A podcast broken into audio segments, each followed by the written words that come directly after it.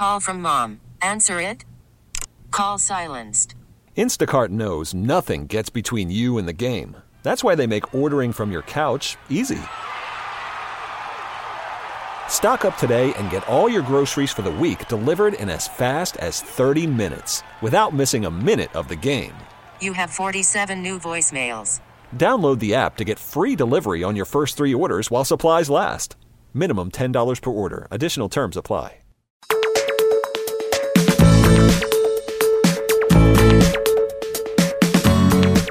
And you're listening to Ask the Experts right here on Talk thirteen seventy, the show about your health, your life, and much more with our rotating cast of experts.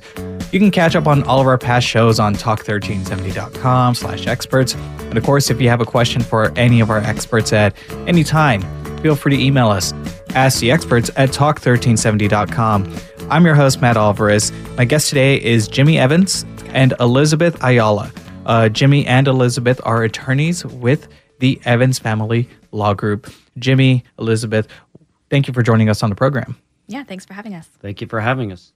We're going to start off today's program with some common questions about divorce. Elizabeth, uh, could you go ahead and, and guide our listeners through some of that? What are some What are some things that that you may have new clients come in and, and, and ask you? Sure. So we have a lot of clients who come in and they kind of ask the standard questions that you your friend would ask you. Mm-hmm. I'm the dad. Is it automatic that I'm just not going to see my kids except for maybe once a month or every other weekend? I also hear the opposite of that, where people hear from other states that the presumption is that you're going to have equal possession time with your children. And unfortunately or fortunately, depending on what side of the coin you are on that one, that's not the case here in Texas. So it can be difficult to try to speak to people about that. Yeah, or a lot of times uh, couples have this uh, idea uh, that in Texas everything is just fifty-fifty, just automatically. Yeah. And I hear the you know the, the old adage and, or the joke among spouses is typically, hey, what's half yours is half mine anyway. Mm-hmm. And um, and so that's a common uh, either understanding or misunderstanding in, in some cases.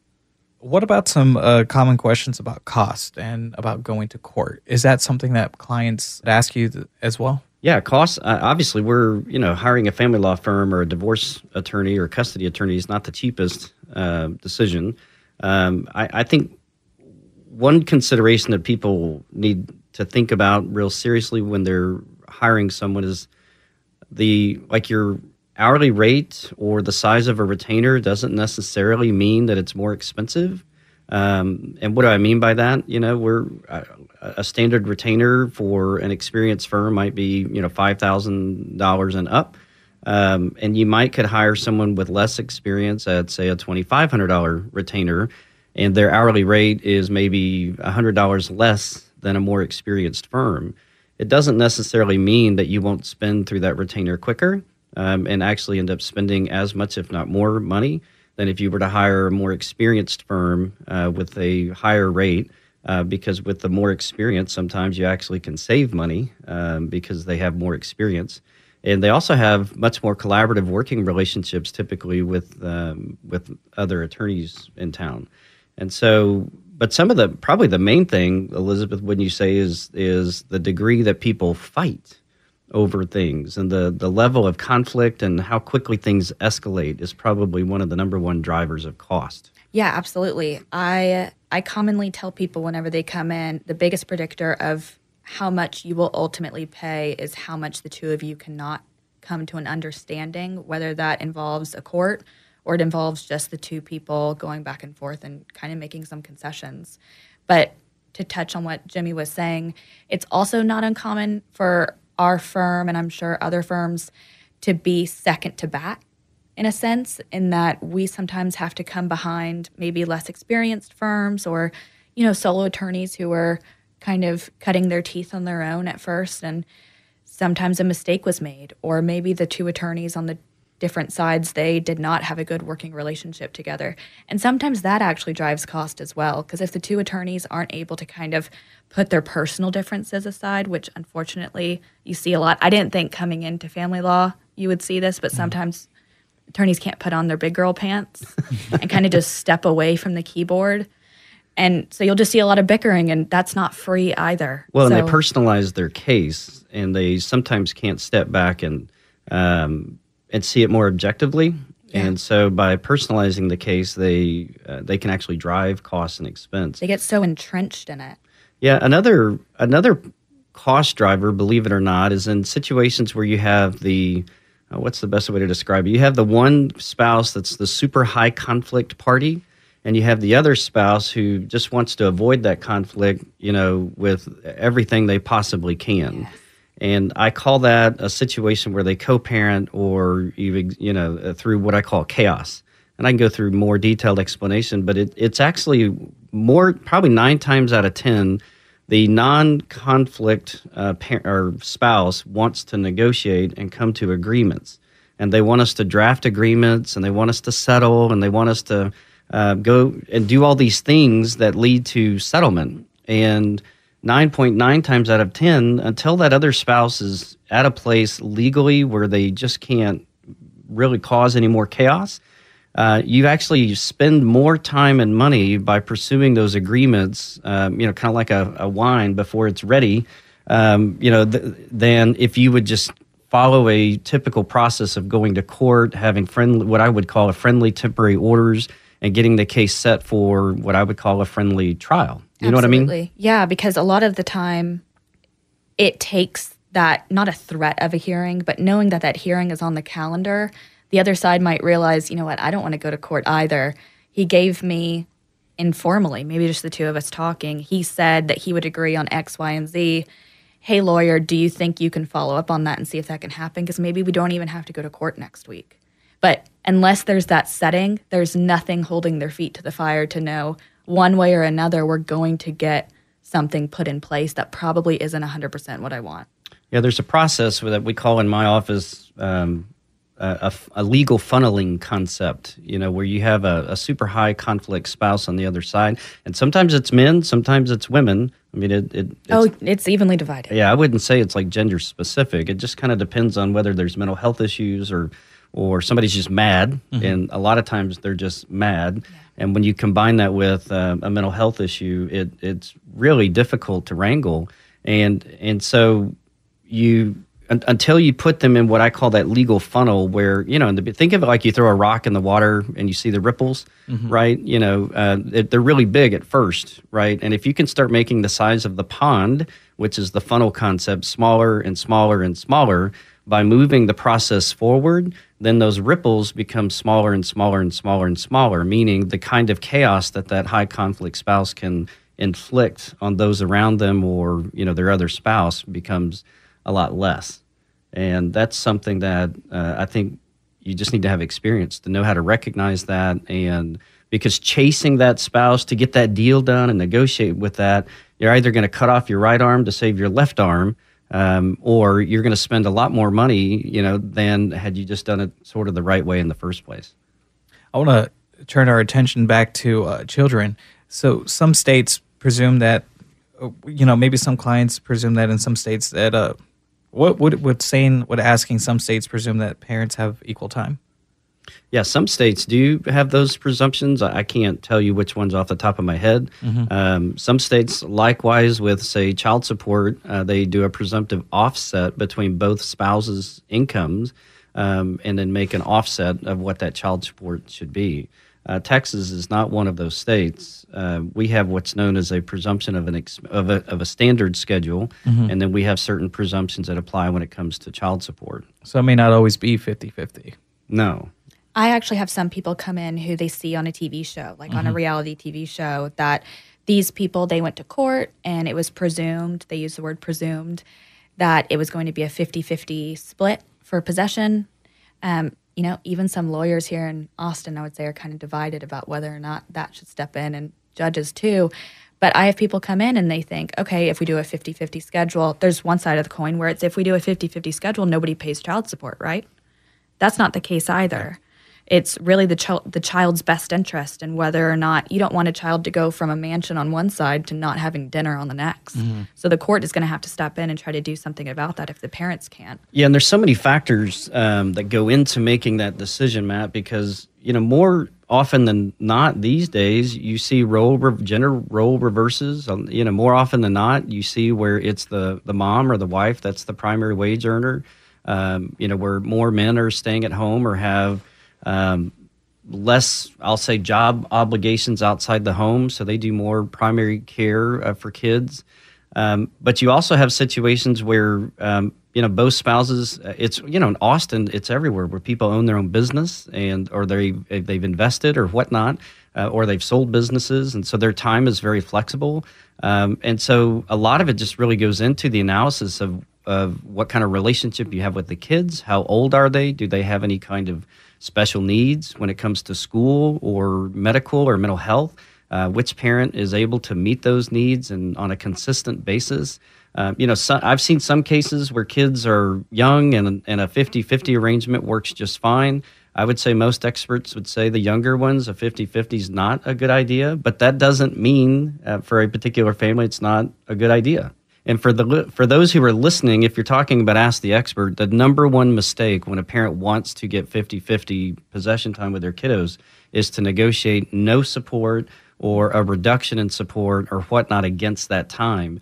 Uh, you know, it, it I, it's just the number one, because judges hate that. They're, they're going to make you, they're going to make somebody pay. It just depends on the financial circumstances. And if there is truly a fifty-fifty arrangement situation, uh, the judges are going to figure that out in the end. Uh, you know, people, we're going to figure out how to balance that out. But, you know, to call a spade a spade, sometimes you have to buy your way into that, you know, and the other thing that Elizabeth was talking about, when you step back and look at who was going to appointments for doctors or school or whatnot, even some of that in some circumstances is, quote, overlooked or forgiven by the courts. Mm-hmm. You know, I, I had a situation um, very, very unique and specific, but it was basically this, where they had a traditional, quote, unquote, kind of marriage. Uh, we represented the husband who was a, an executive at a big company here in town. Um, and mom was pretty much the one who did all of those things. And Uh, without giving away too much, right? But they had more than one child, I'll just say. And um, as we were about to head into a hearing about a month before all of that kicked off, he was laid off um, and was given a very handsome severance. Um, and his immediate thought was, well, I can do one of two things. You know, I can go find the next job and go to the next project, um, or... I told him, or you can be a stay-at-home dad. You know, you could spend the next year uh, doing what you've missed out on, being that T-ball coach or going to those appointments or whatnot. And he hadn't even thought of it that way, um, you know, because he's just so work-driven. Right. And so when we went to the hearing in court, um, you know, he had some other issues that came up uh, that typically would have caused problems. Uh, I th- and... We walked out of there with him getting a stern lecture from the court because of those bad behaviors, but it didn't affect his relationship with the kids or what kind of a father he was. It was really between him and her as marital issues. And we walked out of there with that fifty-fifty arrangement. And so it, it really just just depends. So fathers do have a chance in obtaining some some form of custody then. Yeah, sometimes you got to be very strategic about it though. Mm-hmm. And there's this knee-jerk reaction with some of the media advertising and this perception and some of the, I, I hate to say it, but these fathers' rights, you know, websites mm-hmm.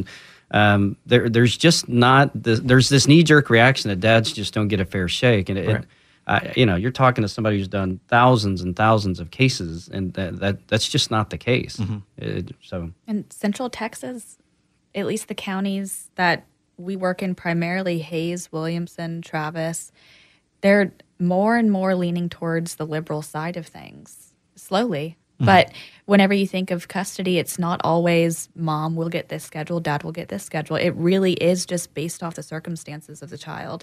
And then going back to child support, whenever you come in asking for a fifty-fifty schedule and saying no child support, you have to keep in mind that there's a few bad apples that have ruined that for the rest of the bunch. That's a good point. It it are the court knows that there are those dads out there, unfortunately, but I think everybody can agree there are those dads out there who only want a fifty-fifty schedule in order to not pay child support. So you have to know going in that that's the presumption of the judge. Oh, fifty-fifty schedule. Let's see what kind of dad this actually is. If you're just tuning in, you're listening to Ask the Experts right here on Talk thirteen seventy, and today we're sitting down with Elizabeth Ayala and Jimmy Evans with the Evans Family Law Group. If you would like to get a hold of their team, you can check out their website, Evans Family Law Group. talk thirteen seventy dot com. We're going to step aside for a quick break, but don't go anywhere. We have another segment of Ask the Experts coming up right after this.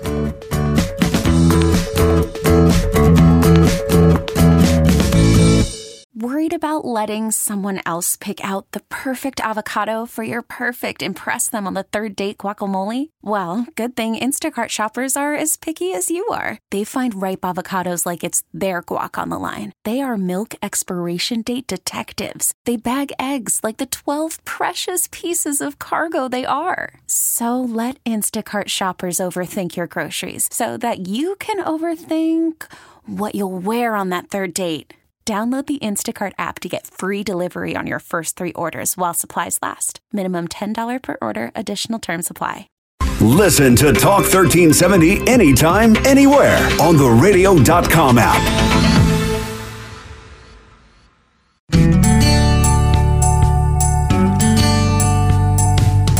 Welcome back to Ask the Experts right here on Talk thirteen seventy. Today we're sitting down with Elizabeth and Jimmy from the Evans Family Law Group. We're going to ju- dive right into this because we don't have a lot of time left on this segment. Has your firm handled child custody cases that involved uh, parental alienation? I I would say we're one of the few firms in town that are actually experts in parental alienation. There are definitely a handful. Uh, there are not very many that are what I would call experts in parental alienation. It's such a fluid term um, that, you know, we could do a three-hour show on mm-hmm. parental alienation. Oh, at least. Um, in addition to bringing on, it'd be fascinating to bring on a couple of the experts in town uh, to just dialogue about it, because the first uh, issue in parental alienation is, is it in fact parental alienation?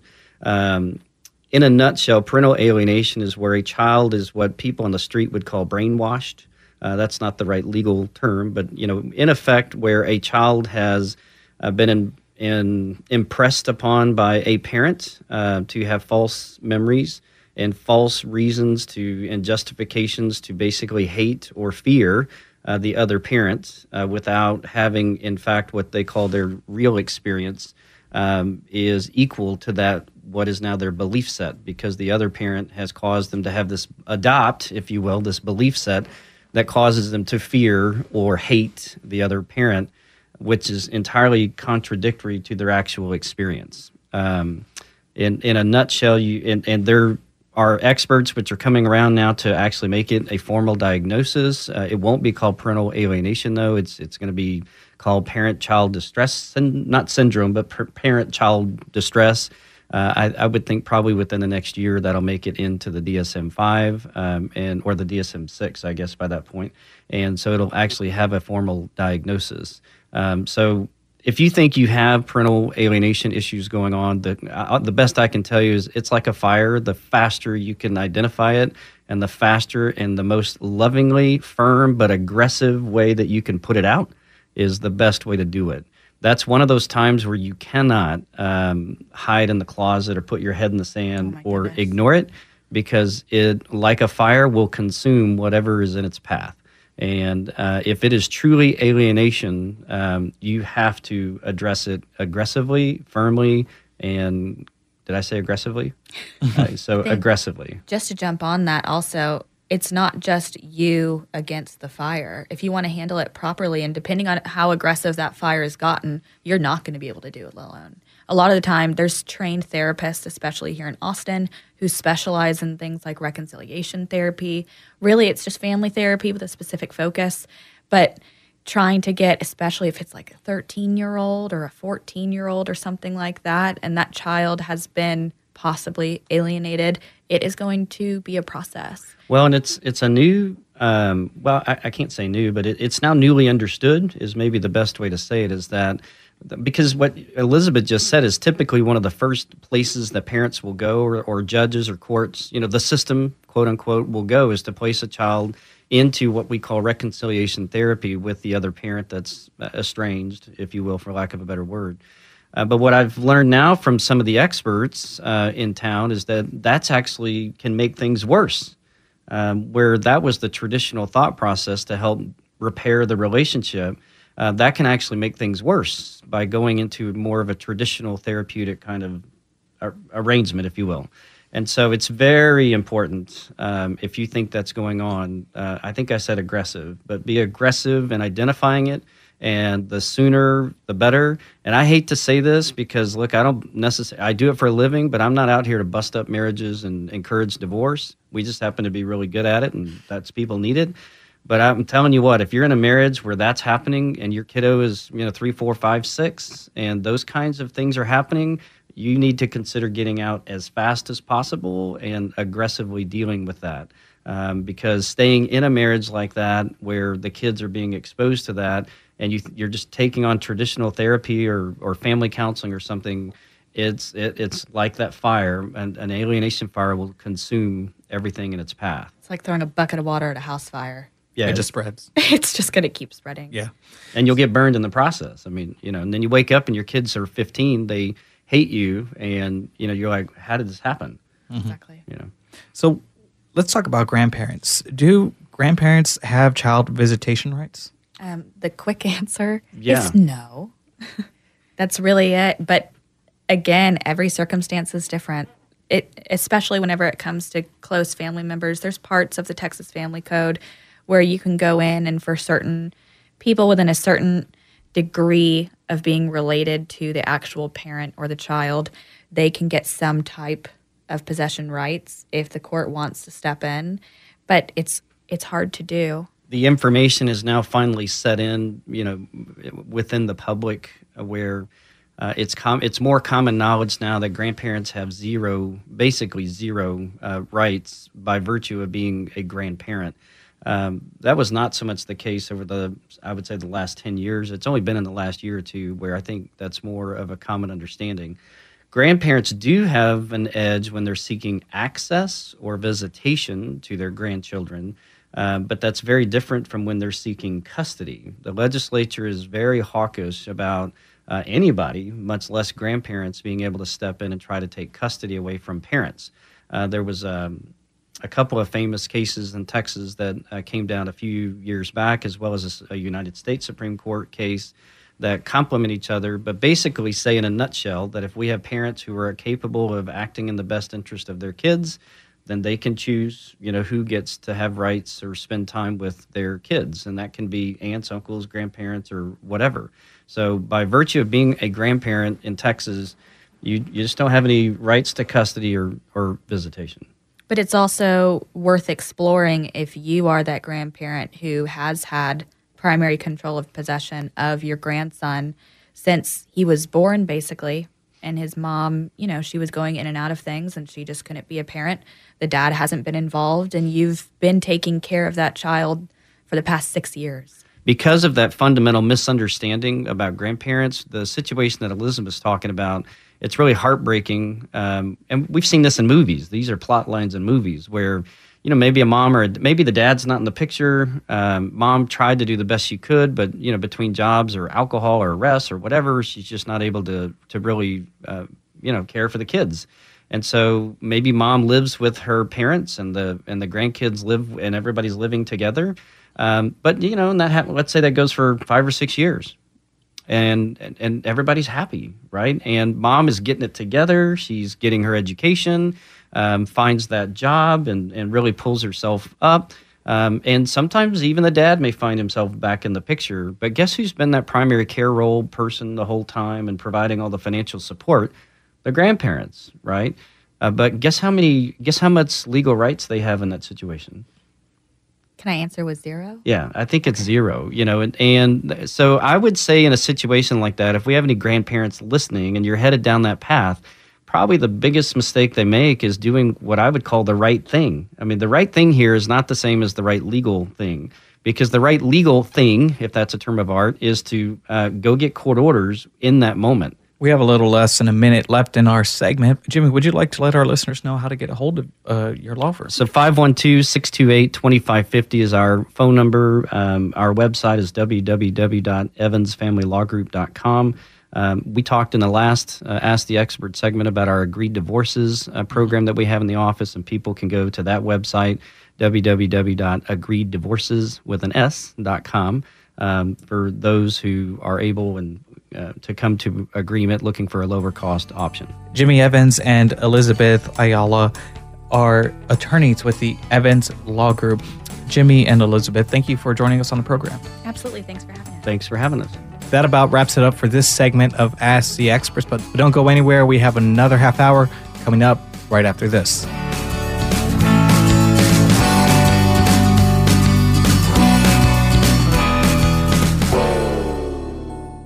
Baseball is back, and so is M L B dot T V.